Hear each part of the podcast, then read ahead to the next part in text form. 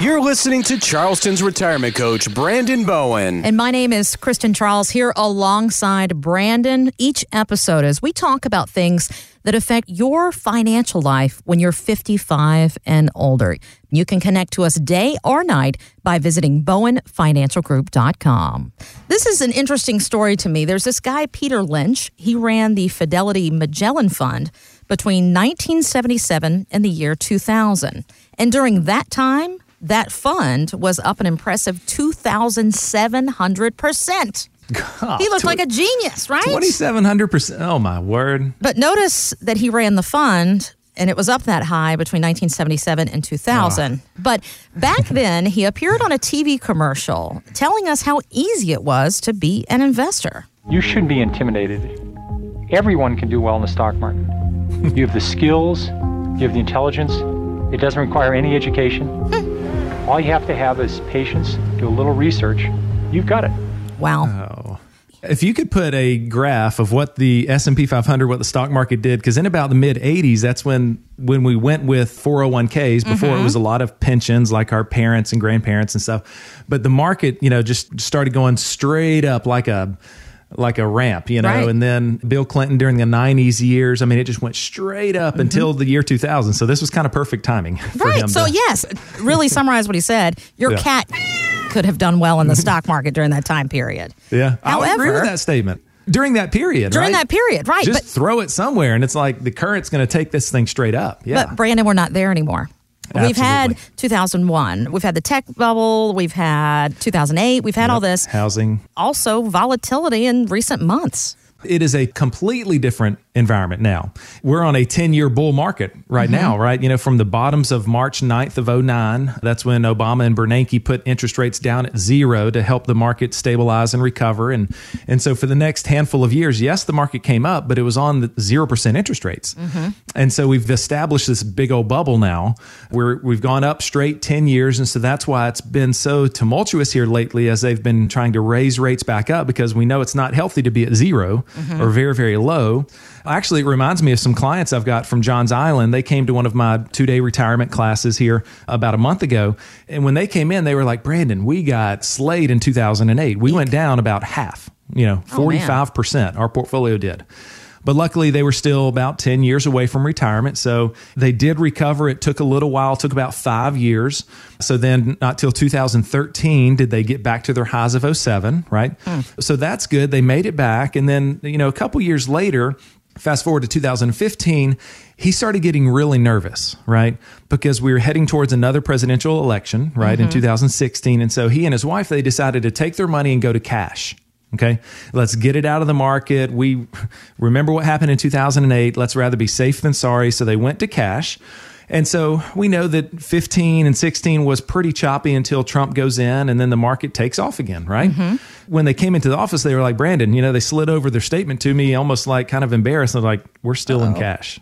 We Oh, are. wow. We are still in cash, you know? And I'm like, oh, really? And they go, yeah. And he's like, well, do you blame me? Right? You know, what happened back in 2008? Nerves. He wanted to do what he could to make sure he at least hung on to what he had. Yeah, yeah. So he's like, you know, we finally got back in, but then we got nervous again. And now, you know, anytime I think about getting back in, I feel like we're even closer to the next crash, which we are, right? Mm-hmm. Every day we're getting closer to the next correction. So he's just been paralyzed by fear this whole mm-hmm. time. And so the option that we're going to look at for him for some of that money, and I don't talk product much on on the show here, but but this is a really simple idea. And I explained it to him like this. I said, what if we could take some of that money and keep it completely safe? Right? So it, Okay. if the markets go down, the worst you could do is a zero. Okay, you're safe and protected. He goes, I like that. Keep going. Right? Okay. Uh, tell me more. I said, okay, well, we can do that. What if we can also have no fees being charged on this money? He goes, that's even better. right? No risk, no fees. He liked it, and I said, okay. And so, what kind of interest rate would you be excited about? And he goes, well. I'm getting, you know, one ish, maybe one and a half. I got a few CDs here. So, I, you know, somewhere around in there is what I would expect. And I said, well, they're going to credit you about half of the gains that the S&P experiences each calendar year. Hmm. Okay. Or each anniversary from whenever we put that money in. So, like if the market goes up 10%, you get five, right? If you're going to get 50% here. And he goes, whoa. And I said, think back to 2017, the S&P went up 22% that year. Yep. Okay. So 11% could have been credited at that point, right? So I said, compare that to staying in your cash at the bank or maybe even just bond funds that can lose money. He's really, really liking the no risk, no fee, modest growth. You know, so I said it should average around five, six, maybe 7%.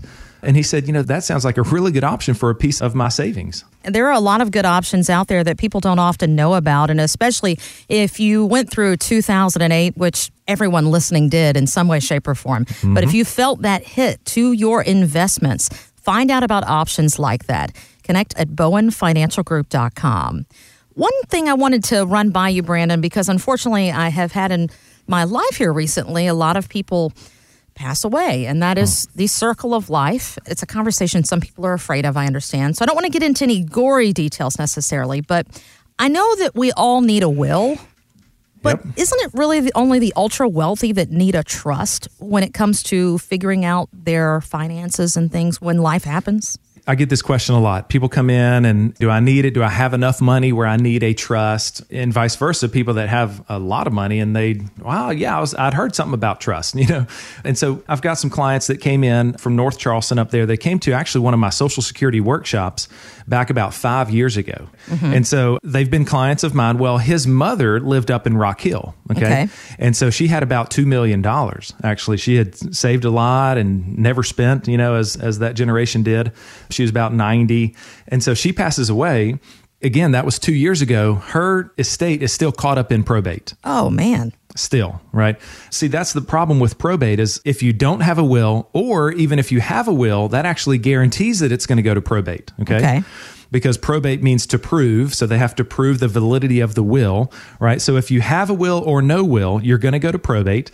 And, you know, the problem with those is it just takes like two years on average. So it's going to take a long time. The biggest problem I have is that we lose a lot of control with okay. our money, okay? Because people can contest this thing, right? And it's up for grabs. Lawyer fees can encompass and eat up about 5 to 10% of the gross estate right? So wow. it's all public record, all this crazy stuff, right? So for those that have planned for retirement and saved, and I'd say anything around, you know, 250 and above.